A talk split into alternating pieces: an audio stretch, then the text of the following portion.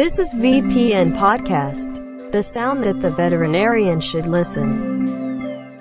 สำหรับ VPN Podcast ตอนนี้นะคะ เราก็ยังอยู่ในเรื่องของการจัดการภาวะฉุกเฉินค่ะ อย่างที่ตอนแรกนะคะ เราได้พูดถึงการประเมินภาวะฉุกเฉิน แล้วก็การทำ CPR ตามหลักของ Recover นะคะ ที่คุณหมอสามารถไปดาวน์โหลดกันได้เลย แล้วก็ ใน EP ต่อมาค่ะ จะเป็นในเรื่องของหัตถการอื่น ๆ เช่น การให้ออกซิเจน หรือว่าการให้สารน้ำเพิ่มเติมเข้ามาด้วยค่ะ ก็ยังมียาทั่ว ๆ ไป หลักการการใช้ยาทั่วไปค่ะของพวกกลุ่มยา Emergency แล้วก็การจัดการเคส Emergency ที่มักพบบ่อยอะไรอย่างเงี้ยครับซึ่งเราก็ยังอยู่กับอาจารย์พายุเหมือนเดิมค่ะครับผมอย่าเพิ่งเบื่อกันไปก่อนอย่าเพิ่งเบื่อกันไปก่อนค่ะ เดี๋ยววันนี้ขออนุญาตเริ่มต้นที่การให้ออกซิเจนต่อเลยนะคะ อยากจะให้อาจารย์เล่าถึงเรื่อง การให้ออกซิเจนค่ะ ว่าแบบอืมในห้องฉุกเฉินนะคะ เราสามารถให้ออกซิเจนได้ในวิธีไหนบ้าง จริง ๆ แล้วเนี่ยการให้ออกซิเจนนี่ถือว่าเป็นสิ่งที่สำคัญค่ะที่สุดนะครับ เพราะว่าในกรณีที่สัตว์มันแบบระบบ respiratory ถ้าไม่ดีเนี่ยออกซิเจนมันก็เลยน่าจะช่วยเหลือได้ รูปแบบของการให้ออกซิเจนถ้าถ้าเอาแบบเร็วที่สุด เร็วที่สุดเนี่ยก็คือแนะนำว่าอาจจะใช้เป็นพวกกลุ่มคอล่าอืcollar ออกซิเจนข้อดีของมันก็คือว่าเนื่องจากพื้นที่มันแคบค่ะ เพราะงั้นพอเอาหัวยัดเข้าไปแล้วเอาออกซิเจนใส่เข้าไปเนี่ยออกซิเจนจะเต็มในนั้นน่ะเร็ว แต่มันก็มีข้อเสียอยู่อย่างหนึ่งก็คือว่ามันร้อนอืมเพราะงั้นบางทีถ้าเราใส่ collar แล้วเราต้องเจาะด้านบนเพื่อให้ความร้อนมันระเหยขึ้นด้านบนนะครับ แล้วก็หมาบางตัวจะตื่นเต้นกลัวกับ collar มากนะครับถัดมาอีกก็อาจจะต้องใช้เป็นพวกกลุ่มอาออกซิเจน cage ก็คือเป็นตู้ออกซิเจนนะครับข้อดีของตู้ออกซิเจนก็คือ calm down สัตว์ได้ง่าย อย่างเช่นเป็นพวกกลุ่มโรคหัวใจ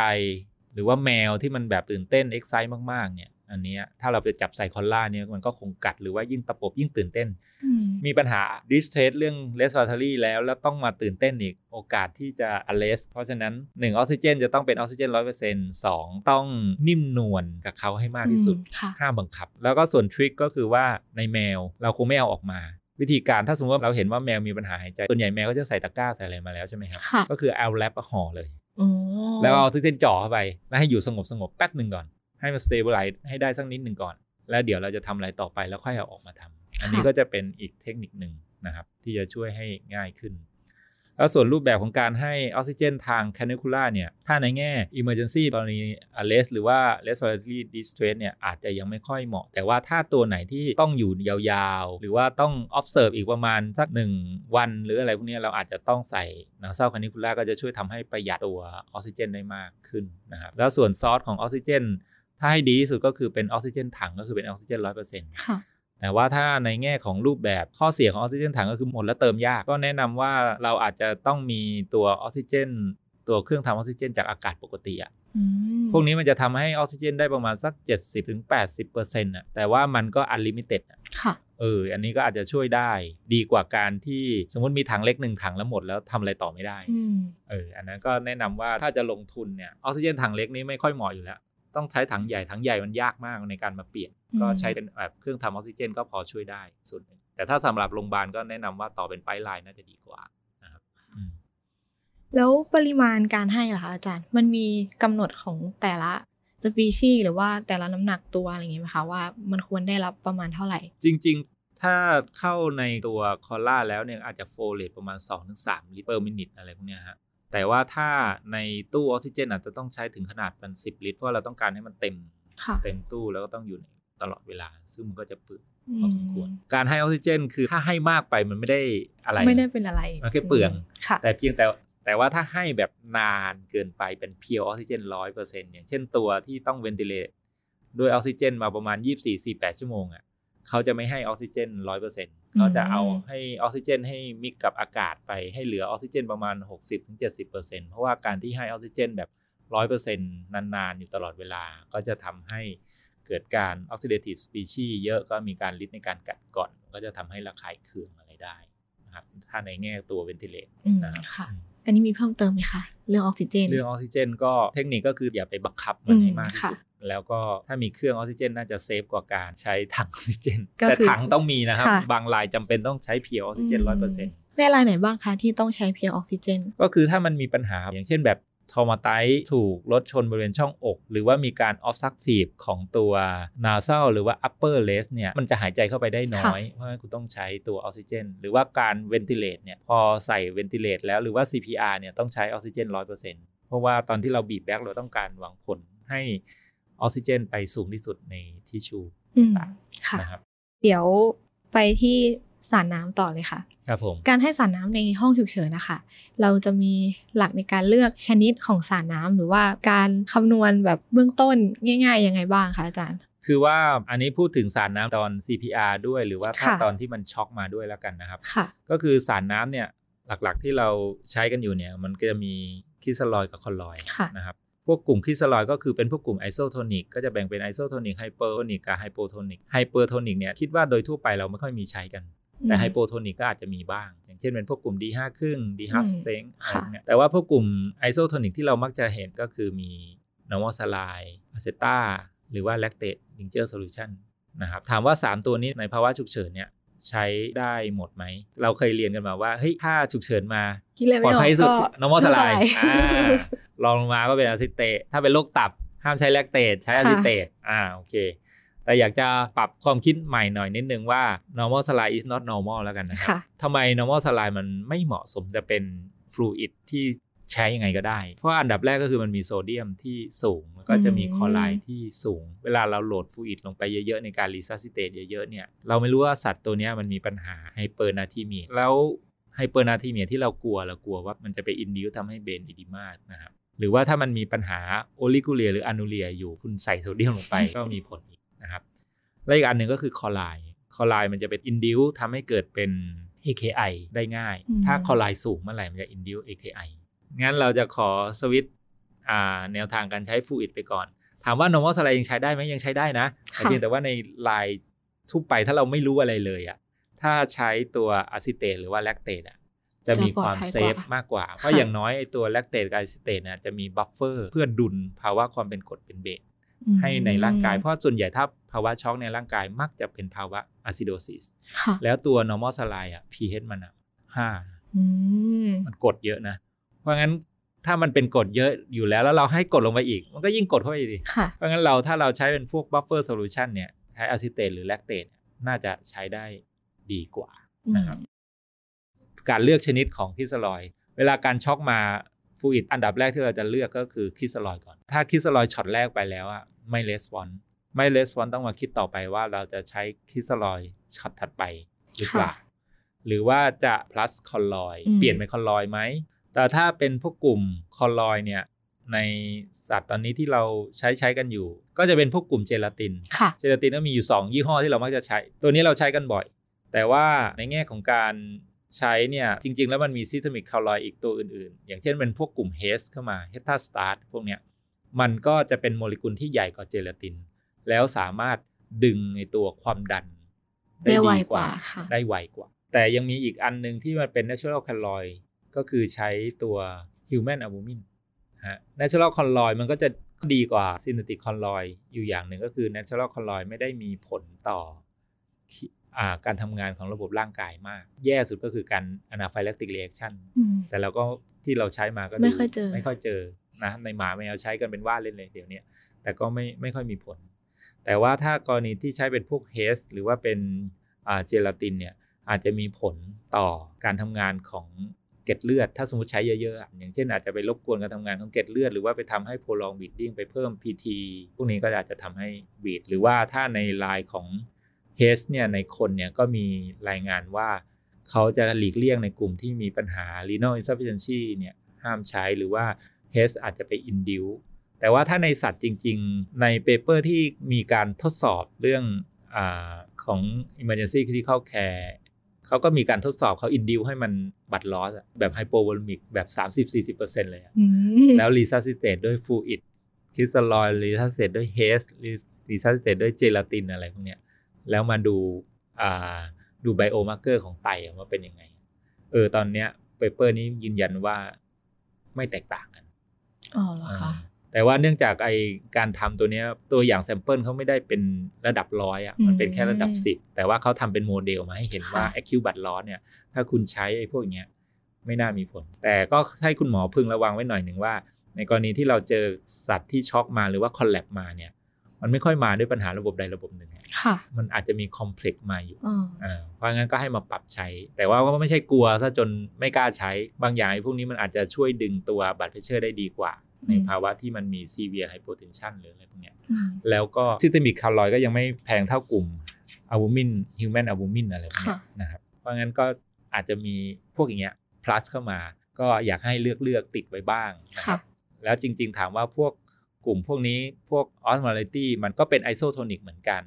มี acetate ด้วยเหมือนกัน เพราะงั้นการในการที่จะโหลดในการกู้ภาวะ acidosis หรือว่าตอน resuscitate เนี่ยก็ยังสามารถช่วยได้ในระดับหนึ่งคราวนี้กลับมา rate ถ้าสมมุติว่ามันเป็นhypovolemic ถ้าในหมาเนี่ยเราก็จะใช้ประมาณ 80-90มิลลิลิตร per กิโลชั่วโมง แต่ว่าถ้าเป็นแมวเนี่ยเราก็จะใช้เป็น 40-60มิลลิลิตร per กิโล per ชั่วโมง แต่เราไม่ได้โหลดหนึ่งชั่วโมงนะครับ ค่ะ เป็นเราแค่โหลด rate แค่ประมาณ15นาทีถึง20นาที แค่นั้นนะแล้วดูว่า response ไหมคำว่า response ดูจากอะไรได้บ้าง heart rate เผาน่าจะกลับมาบ้างค่ะน่าจะแรงขึ้น CRT อาจจะดีขึ้น Temp อาจจะ stable หรือว่าเริ่มขึ้นมานิดหน่อยนะครับ ถ้าสมมติว่าช็อตแรกมอนิเตอร์ r i ทีเรียพวกเนี้ยดีขึ้น แสดงว่าอันเนี้ยมัน respond แล้ว พอมันレスปอนแล้วอยู่ที่ว่าเราจะต่อหรือเปล่า หรือว่าเราจะลดเลทลงมาเพื่อแก้ไขปัญหา primary cause ของมัน อันนี้คือเรามอนิเตอร์ประมาณ 15 นาทีแรกใช่ไหมคะ ใช่ เราจะ ครับ เห็นว่ามันレスปอนเลยหรือว่าไม่ ใช่ レスปอน ใช่ แต่ว่าถ้าในกรณีถ้า CPR มาเนี่ย ถ้าสมมุติเป็น acute loss เนี่ย หรือว่าเราเห็นแน่ ๆ ว่ามันเป็นบัตร loss induce เนี่ย อันนี้คุณต้องอาจจะโหลดนานกว่านั้น หรือว่าคุณอาจจะต้อง plus พวกคอลลอยลงไปเลย เพื่อดึงให้มันมีแรงดันเลือดอยู่ในกระแสโลหิตอะไรพวกเนี้ยนะครับ แล้วถ้าสมมุติว่าเป็นกรณีที่ dehydrate ล่ะคะอาจารย์อ๋อถ้า dehydrate เนี่ยสมมุติว่าถ้าเราใช้ crystalloid ไปแล้วเนี่ยแล้วมัน respond แล้วเนี่ยอืมคราวนี้เรามาคำนวณตามปริมาณ dehydrate เลยว่า เราจะแก้ dehydrate เนี่ยควรจะหมดภายใน 6-8 ชั่วโมงแล้วก็มาดูเลย แล้วก็เสร็จแล้ว rehydrate ให้ได้หรืออะไรพวกเนี้ยแต่ว่าถ้าเป็นพวกกลุ่ม endocrine emergency อะเนื่องจากว่ามันมีปัญหา hyper osmolality สูงมากเนี่ยอาจจะ โหลดฟ u อิดเนี่ยถ้าตามตำราเราจะเจอเลยคุณโหลดเลยเนาะว่าสไลด์ไปให้ค่ะเยอะๆให้มากที่สุดเลย ถ้าให้ดีเนี่ยอยากให้คุณตรวจโซเดียมสักนิดนึงก่อน เพราะว่าถ้าโซเดียมไม่สูงคุณโหลดได้เลย แต่ถ้าถ้าอยู่ในเกณฑ์โซเดียมสูงเนี่ยคุณไปโหลดพวกอะซิเตตดีกว่า แต่ก็ควรจะดูค่าโซเดียมกับโพแทสเซียมหน่อยหนึ่งแล้วกัน เพราะว่าพอให้ bicarb ให้อะไรไปเดี๋ยวมันก็จะเริ่ม shift เข้า shift ออกอะไรพวกเนี้ยมันก็อาจจะมีลดลงได้ ก็ก่อนที่จะโหลดอะไรเยอะๆ ช่วยดูเรื่องอิเล็กโทรไลต์หน่อยหนึ่งค่ะ ถ้าคุณไม่มีตัว blood gas อย่างน้อยคุณดูพวกอิเล็กโทรไลต์ก็พอที่จะเป็นแนวทางได้บ้าง ถ้าเรารู้ pathoฟิซิโอของมัน เราก็สามารถจัดการได้ส่วนเออไม่ใช่แบบเฮ้ยพอไม่มีไม่มีบัตรแก๊สแล้วไม่ทำอะไรรอส่งอย่างเดียว KDR บางทีผมว่าถ้าเราจัดการเบื้องต้นได้ส่วนหนึ่งเนี่ยโอกาสรอดที่จะส่งต่อไปที่อื่นน่ะมันเพิ่มโอกาสรอดของสัตว์มากกว่าอืมไม่ใช่แบบเราส่งเลยแล้วแบบจริงโอ้โหค่ะมันไปตายระหว่างทางเยอะแยะมากมาย โอเค เดี๋ยวสวิตช์มาพูดถึงเรื่องยากันบ้างดีกว่าค่ะ ครับผม ยาที่เราใช้ในห้องฉุกเฉิน มันมียาอะไรบ้างคะในห้องฉุกเฉินที่ควรจะต้องมีหรือว่าควรจะต้องรู้วิธีการใช้ยากลุ่มเนี้ยค่ะ อ๋อ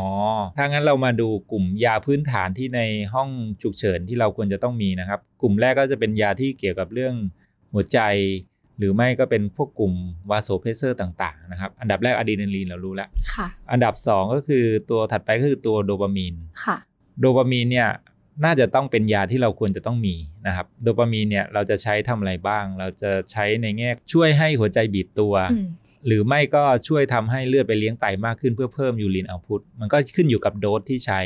สมมุติว่าถ้ามันเป็นโดสที่ต่ำประมาณ 0.5 ถึง 3 ไมโครกรัม per กิโล per minute เนี่ย คือยากลุ่มนี้ต้องให้เป็น CRI เสมอ เพราะฉะนั้นมันก็จะมีผลในแง่ของเป็น dopaminergic receptor ซึ่งก็จะทำให้เพิ่ม GFR แล้วก็จะเพิ่มทำให้มี urine output ออกมามากขึ้น แต่ว่าฤทธิ์นี้ในแมวไม่มีนะครับ receptor ตัวนี้ไม่มีนะครับสองก็คือว่าถ้าใช้โดสสูงขึ้น อย่างเช่นใช้ 5 ถึง 10 หรือมากกว่า 10 เนี่ย มันก็จะเป็นการเพิ่ม beta adrenergic receptor ที่อยู่ที่หัวใจทำให้หัวใจเต้นเร็วขึ้น แล้วก็ไปเพิ่มที่ alpha receptor ขึ้นมาทำให้เส้นเลือด vasoconstrict และทำให้เพิ่ม cardiac output ได้ ก็อยู่ที่เราหวังผล ถ้าสมมุติว่าหวังผลให้เพิ่ม UP ก็ใช้ low dose ค่ะแต่ถ้าต้องการเพิ่มcardiac output ก็อาจจะเริ่มที่ 7 ก่อน ถ้า 7 ไม่ respond ไปที่ 10 หรือว่าไปที่ 15 หรืออะไรพวกนี้นะครับ อันถัดไปก็คือเป็นพวกกลุ่ม dobutamine อืม dobutamine นี่ช่วยบีบหัวใจ ในกรณีที่เป็นโรคหัวใจแล้วหัวใจเต้นบีบตัวได้ไม่ดี เราก็จะ drip dobutamine นะครับ dobutamine ก็ใช้เป็น CRI เหมือนกัน CRI จะเพิ่ม cardiac pump cardiac output เพิ่ม แต่ว่ามันจะมีฤทธิ์อีกอันหนึ่งก็คือมันจะทำให้ vaso dilate หน่อยๆ ถ้าเป็นพวกกลุ่ม sepsis มาบางทีจะเริ่มสตาร์ทด้วย dobutamine นี่ก็อาจจะไม่เหมาะ แต่ว่าถ้าเป็นพวกกลุ่ม cardiogenic shock เนี่ยใช้ dobutamine น่าจะดีกว่านะครับแต่ว่า dobutamine ห้ามใช้ในแมวนะครับเพราะใช้แล้วมันจะชัก แล้วตัวถัดไปในการใช้ก็คือตัว vasopressin vasopressin นี้มันเป็นอัลฟา รีเซพเตอร์ก็คือมันจะทำให้เส้นเลือดเนี่ยเกิดการวาโซคอนซิกทั้งหมด และทำให้เพิ่มคาร์ดิแอคเอาพุตและเพิ่มการレスปอนส์ต่อการ CPR นะครับ แล้วก็วาโซเพซินนี่จะดีในแง่ มันจะยังレスปอนส์อยู่ถ้าในภาวะ severe acidosis มาก ๆ เนี่ย ยาตัวนี้ก็ยังถือว่าใช้ได้ดีในคนในสัตว์ แต่เนื่องจากว่ายานี้มันยังไม่มีใช้ก็โอเคอังั้นแสดงว่าหลัก ๆ ที่เราจะต้องมีในแง่ของ กระตุ้นหัวใจเนี่ยก็คือมีอะดรีนาลีนโดปามีน แล้วก็ dobutamine นะครับค่ะอันถัดไปก็คือ atropine atropine อาจจะต้องใช้ในรายที่มีประโยชน์อยู่ 2 กรณีกรณีแรก bradycardia โดยเฉพาะที่ถูกกระตุ้นจาก vagus nerve มาถูกกด vagus nerve หรืออะไรพวกนี้ใช้ atropine จะช่วยได้ดี และ atropine ก็ยังใช้เป็น antidote ของพวกกลุ่มออร์แกโนฟอสเฟตค่ะก็ยังใช้ได้นะครับ แล้วอันถัดไปที่มีผลต่อตัวหัวใจก็คือเป็นตัว calcium gluconate calcium gluconate ก็ยังมีประโยชน์นะครับ อันดับแรกที่เราจะใช้ก็คือในแง่ของอย่างเช่นเป็น hyperkalemia เงี้ยโอเค เราต้องให้ calcium gluconate ไปก่อน ก่อนที่เราจะไปทำอะไรต่อไปนะครับสองก็คือว่าในกรณีที่เป็น eclampsia หรือ 3 ในกรณีที่มันเป็น dystocia แล้วก็อันสุดท้ายที่ช่วยเรื่องหัวใจอีกอันหนึ่งก็คือ lidocaine lidocaine จะถือว่าเป็นยาที่ใช้บ่อย เราไม่ได้ใช้มาเพื่อ block nerve แต่เรามาใช้ในกรณีที่ V-tach นะครับอันนี้ก็ tachy เลเค tachycardia นะครับ แต่ว่าต้องเลือก lidocaine ที่ไม่มีอะดรีนาลีนนะครับ นี่คือ lidocaine ใน Emergency คือ lidocaine ที่ไม่มีอะดรีนาลีนค่ะแต่ lidocaine ที่จะไป block nerve อะไรนี้คุณไปอยู่ไว้ไกลๆอย่ามาอยู่ใกล้ๆแถวนี้ แล้วส่วนที่เหลือก็จะเป็นพวกกลุ่มยาที่ช่วยเรื่องของ neuro เรื่องการควบคุมชัก พระเอกของเราก็คือ diazepam เลยรองลงมาก็คือเป็น propofol นะครับ propofol นี้เหมาะสำหรับการควบคุมชักเราจะ CRI ก็ได้ หรือว่าเราจะใช้เอามาฉีดเป็น bolus ก็ได้ แล้วข้อดีของมันอีกอันหนึ่งก็คือใช้ในการทำ procedure ต่างๆเพราะบางที procedure ของเราต้องการออกฤทธิ์สั้นเร็ว แล้วก็ไม่มีผลต่อหัวใจอะไรสักเท่าไหร่นะครับ แล้วส่วนที่เหลือก็จะเป็นพวกกลุ่ม pain management ketamine tramadol มอร์ฟีน fentanyl นะครับแต่ว่าถ้าใช้เป็นพวกกลุ่ม opioid คุณก็ควรจะมี naloxoneติดไว้เสมอนะครับส่วนที่เหลือก็จะเป็นพวกกลุ่มอื่นๆอาเช่น ถัดไปก็คือเป็นพวกกลุ่มกลูโคสโซเดียม bicarb เนี้ย furosemide อะติดไว้เลย mannitol วิตามิน K แล้วก็เป็นพวกกลุ่ม ถ้าให้ดีก็ควรจะมีเซรุ่มแก้พิษงูอะค่ะถ้าตามคลินิกก็แนะนำว่าถ้าหาซื้อเราซื้อเป็นแบบเซรุ่มรวมน่าจะได้ใช้มากกว่า มันจะมีเซรุ่มรวมพิษ hematologic เซรุ่มรวมของอ่า neurotoxin มันจะแยกออกมา 2 แบบ ดีกว่าเราไปซื้อแยกเดี่ยวๆออกมานะครับเพ ราะว่าถ้าเรา iden ชนิดงูไม่ได้เนี่ย แต่ถ้าเราแยกได้ว่าเป็น hemato หรือว่าเป็น neuro เนี่ยเราสามารถใช้ได้เลย โอกาสการช่วยชีวิตก็จะมีมากกว่า อันนี้ก็คือถือว่าเป็นยาหลักๆ ที่เราควรจะต้องเซตให้มี ส่วนที่เหลือก็จะเป็น advance เพิ่มเติมลงไปก็แล้วแต่ของใครจะมียาพิเศษเพิ่มเติมเข้ามาหรืออะไรพวกเนี้ยแต่ว่ายาหลักๆ น่าจะประมาณนี้โดยสมมตินะครับ แล้ว โดยทั่วไปในกลุ่มนี้ค่ะ อาจารย์อยากจะเสริมอะไรไหมคะ ในการใช้ยาแต่ละตัวค่ะเอาอย่างเช่นอ่าแคลเซียมกลูโคเนตเนี่ยเราควรจะใช้ในกรณีเป็นแบบ FLUTD หรือว่าในกรณีที่หมา obstructive หรือว่ามีทรมาไตมาแล้ว UB leak อืมแล้วค่ะคีตินินสูง K สูงเนี่ย เพราะว่าการที่เราจะทำให้ K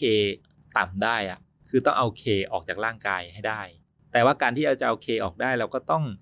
สวน หรือไม่ก็เจาะระบายอืมแล้วถ้าสภาพสัตว์ที่มันมี K สูง หัวใจก็จะเต้นช้าอยู่แล้ว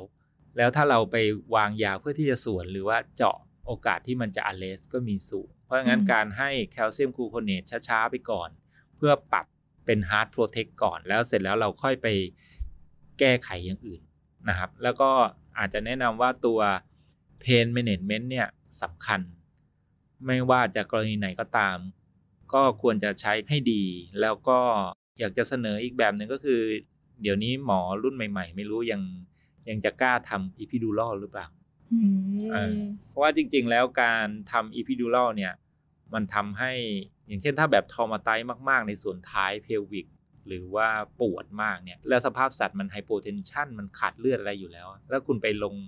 opioid หรืออะไรเยอะ ๆ มันก็ยิ่ง hypotension เข้าไปใหญ่ แต่ถ้าคุณ block nerve ได้เนี่ยมันก็อาจจะช่วยลด pain ไปได้ส่วนหนึ่งและลดการใช้ปริมาณของ opioid ก็ลงไปได้ เพราะฉะนั้นนี่ก็เลยเป็นเทคนิคในแง่ของการใช้พวก pain management ก็ต้องไปรีวิวหรือว่าไปลองใช้มา apply ใช้ให้มันหลากหลาย อย่าเป็นแค่ ตัวใดตัวหนึ่งอืมจริงๆ ถ้าเป็น pain เนี่ยแบบใช้เป็นแบบมัลติโมด l น่าจะเวิร์กกว่าอ่าใช่ไหมน่าจะ workกว่าอืมแต่ว่าบางอย่างในรูปแบบมันเป็นกลิ่นเนี่ยมันซึ่งมันไม่สะดวกสำหรับค่ะกรณี emergency เพราะงั้นเราก็ต้องมาใช้ แล้วก็อ่า lidocaine นี่ถ้าคุณติด EKG ถึงจะรู้ แต่ถ้าคุณไม่ติดคุณก็ไม่รู้อ่านะครับ เพราะงั้นก็อย่างน้อย monitoring ของเรา สิ่งที่เราต้อง monitoring Z blood pressure EKG อืมสามอันนี้ขอให้มันเป็นพื้นฐานอืมแล้วก็ อันอันสุดท้ายเนี่ยในแง่ของการโพส CPR มาแล้วอะถ้ามันหมามันกลับมาได้เป็นปกติเนี่ย สิ่งที่เราจะต้องดูแลก็คือมีระบบ respiratory จะต้องทำให้ตัวปอดสามารถขนส่งออกซิเจนได้ดีนะครับ ระบบ circulatory ดึง blood pressure ต่างๆ แก้ด้วยอาจจะใช้ vasopressor ต่างๆ ขึ้นมาเพื่อดึงให้มาให้ได้ แล้วก็ urinary ทำยังไงให้ไตกลับมาทำงานที่ true perfusion ดี และอันสุดท้ายต้องคีบายออนให้มากที่สุดก็คือนิวโร เพื่อป้องกันไม่ให้นิวโรถูกทำลายเพิ่มไปอีก ก็อาจจะต้องมีการป้องกันชัก มีการนอน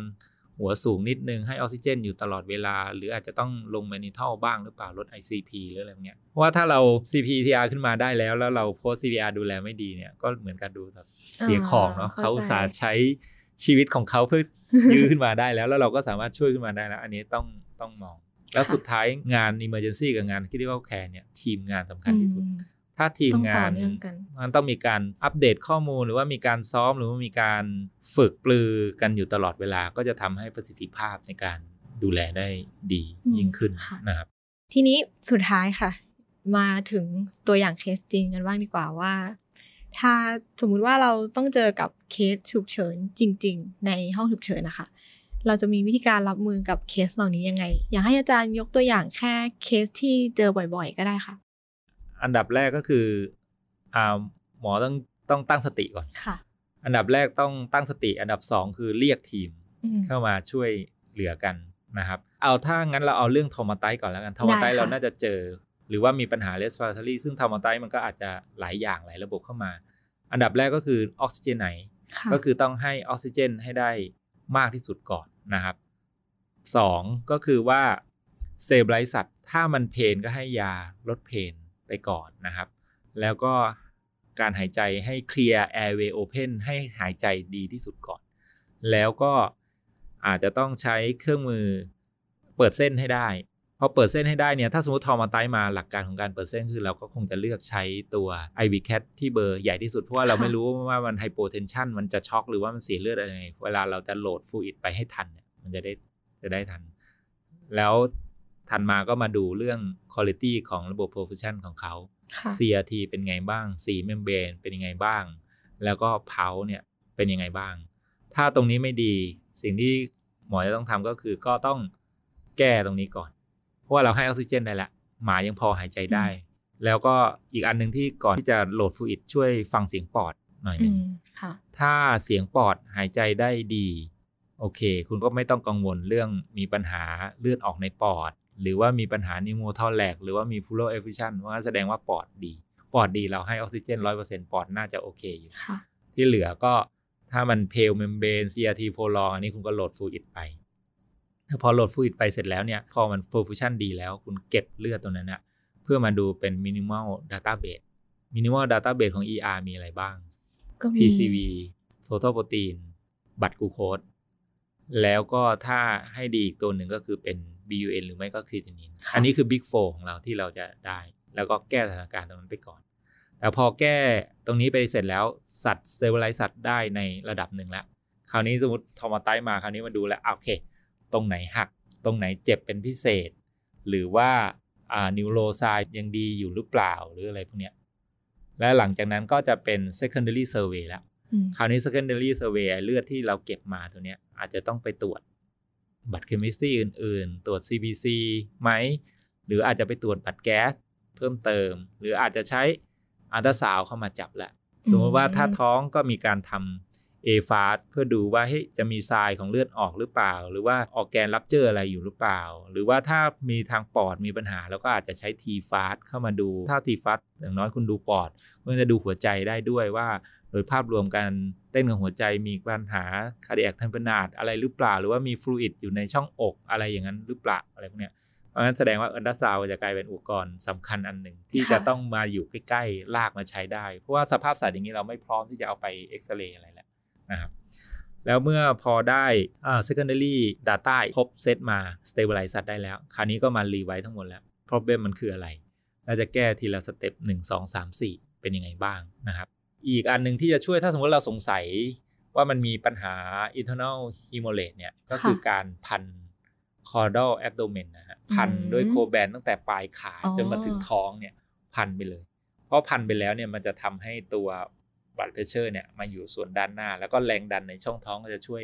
ห้ามเลือดหรือว่าช่วยอะไรได้ดี หรือไม่อีกอันหนึงก็คืออย่างเช่นถ้าเป็น fracture ต่างๆเนี่ยค่ะการพันอย่างนี้แล้วเนี่ยมาช่วย stabilize ตัว fracture ไม่ให้ ทิ่มนอกเนื้อแล้วก็ไม่ให้ขยับมากค่ะมันก็จะทำให้ไอตัว pain ตรงเนี้ยลดลงด้วย แล้วก็อันสุดท้ายอีกอันหนึ่งก็คืออย่าลืมนะครับ พวก vascular ต่างๆ อย่างเช่น pelvic หรือว่าเป็นฟิม o ร a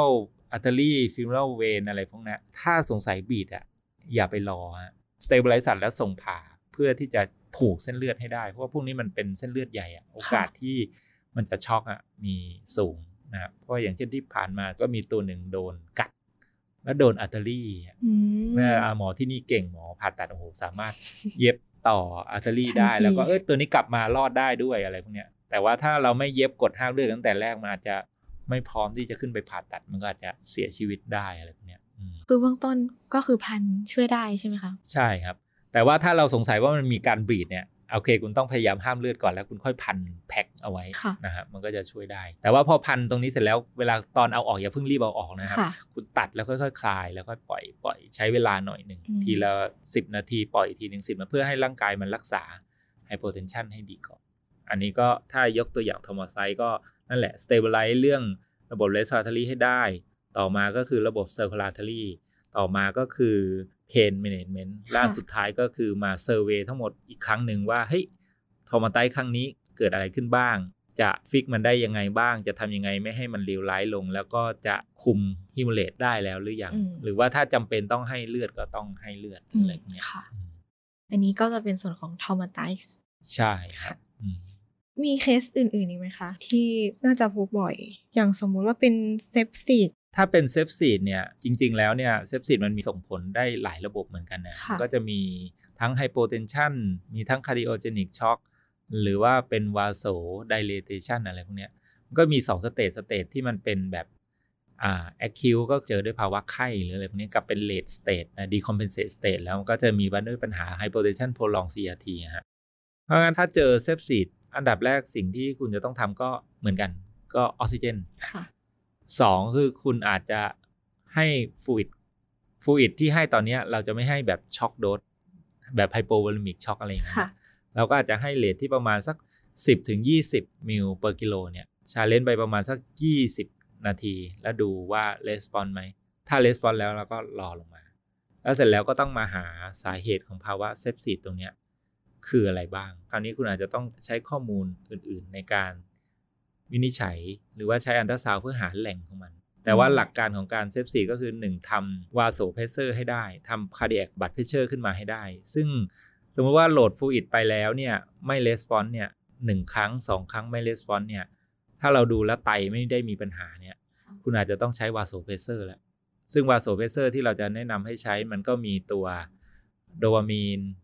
หรืออาจจะเป็นนอร์อิฟิเนฟินเพิ่มเข้ามาอีกตัวหนึ่งนะครับ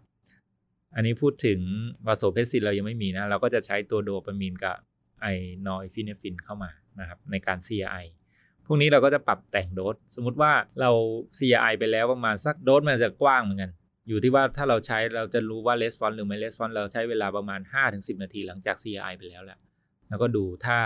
บัตรเพชเชอร์เริ่มสเตเบิลไหลได้เริ่มขึ้นเริ่มอะไรขึ้นมาหน่อยแสดงว่าโอเค โดนนี้ไม่สูงจนเกินไปทำวาโซเพชเชอร์ได้เพื่อดึงตัวบัตรเพชเชอร์ขึ้นมาให้ได้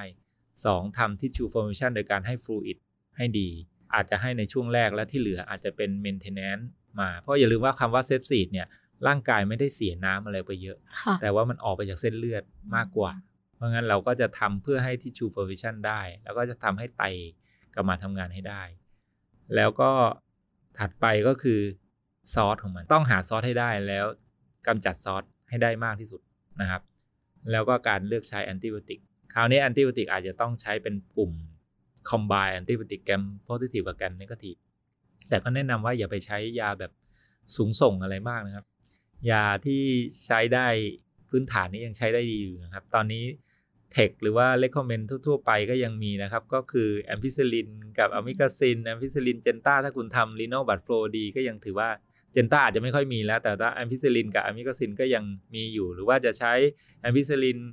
amoxy บวก enro หรืออะไรพวกเนี้ยก็ยังเป็น gram บวก gram ลบที่ยังใช้ได้ก็พยายามใช้ ถ้าเรายังไม่รู้อะไรเราใช้แค่นี้ไปก่อนค่ะจนกว่าเราจะได้ culture ได้ผลอ่าอะไรมาแล้วค่อยใช้ให้ตรงอืม มันจะดีกว่าการหว่านไปเรื่อยๆ เพราะภาวะ sepsis เนี่ยถ้าเราไม่ทำไว้เนี่ยอีก 3 วันไม่ดีขึ้น เราจะปรับใช้ยาอะไรล่ะ แต่ sepsis บางกรณีตัว colloid อาจจะเข้ามาช่วยเหลือ ในกรณีเนี้ยที่จะช่วยดึงตัว blood pressure ขึ้นมาให้ได้งั้นแล้วที่เหลือเราก็จะมามอนิเตอร์หลังจากการทรีทเมนต์ไปว่า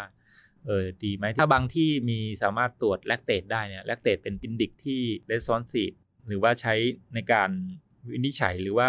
ดูการตอบสนองเนี่ยได้ดีเลยนะครับ แล้วหลังจากนั้นก็ทำให้ไตกลับมาทำงานให้ได้ แล้วก็รอดูการตอบสนองแล้วก็ติดตามไปนะครับหลักการของ sepsis เนี่ยมีแค่นี้แหละตราบใดคุณจัดการซอสได้ เดี๋ยวทุกอย่างมันจะดีขึ้นค่ะ อืม แต่ถ้าคุณยังไม่เอาซอสออกไป คุณจะทำอย่างนี้ไปมันเหมือนกับยื้ออมจนไปถึง end state ของมันค่ะนะฮะหนูว่าจริงๆถ้าที่เจอบ่อยจริงๆ น่าจะเป็นสองตัวนี้เลยไหมคะ ที่เป็น traumatize กับ sepsisใช่ครับ ที่เราจะต้องจัดการแบบอืมเป็นระบบจริงแล้วก็อีมักจะเจอก็อีกอันหนึ่งก็คือเรื่องพวก dystocia ๆอ่าอ่าโอเคโอเค dystocia เราก็ก็เข้าใจว่าทุกคนมีค r i ทีเรียของดิสโทเกียค่ะแล้วแต่อยากจะขอ comment เสริมนิดไว้นิดนึงนึงค่ะเสริมไว้ในแง่ของ การให้ fluid สำหรับแม่หมาเนี่ยสำคัญค่ะเพราะบางคนแบบเฮ้ยมันปล่อยให้มันให้อยู่เฉยๆ ไม่ต้องมายุ่งอะไรกับมัน แต่จริงๆ แล้วหมามันเบ่งคลอดมามันกินอะไรไม่ได้มาเป็นวันๆแล้วอะซึ่งคำว่ามาถึงโรงพยาบาลมันก็ต้องคลอดไม่ออกแล้วมันต้องมีปัญหา ถ้าการเราไม่ให้ฟลูอิดอะไรเลยเนี่ย มันก็จะทำให้เรื่องเอเล็กโทรไลต์หรือว่าเรื่องน้ำอะไรเนี่ยมันขาดไปนะครับสองก็คือถ้าคุณจะเสริม ก็ควรจะเสริมให้เขาไปเลยก็ได้นะครับ พวกกลูโคสอะไรพวกเนี้ยอืมเพราะมันต้องเป็นพลังงานในการเบ่งลูก หรือว่าการบีบตัวของกล้ามเนื้อต่างๆ หรือการให้แคลเซียมกลูโคเนตในกรณีเนี้ยช่วยได้นะครับ เพราะแคลเซียมกลูโคเนตมีผลต่อการบีบตัวของตัวกล้ามเนื้อต่างๆ ใช่ไหมฮะ แล้วแต่ว่าในกรณีที่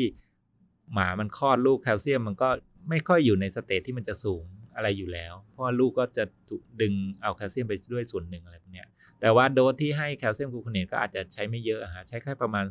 0.2 ถึง1ซีซี per กิโลค่อยๆ ช้าไปนะครับอันนี้คือเตรียมตัวแม่ค่ะคราวนี้ก็มาดูอัลตราซาวก็จะก้าวเข้ามาตรงนี้ อัลตราซาวต้องการดูอะไรเราต้องการนับheart rate ของลูก สมมติในท้องนี่ควรจะนับให้หมดแล้วกัน ที่สำคัญจะได้คุยกับเจ้าของได้ เดี๋ยวเจ้าของจะมีปัญหา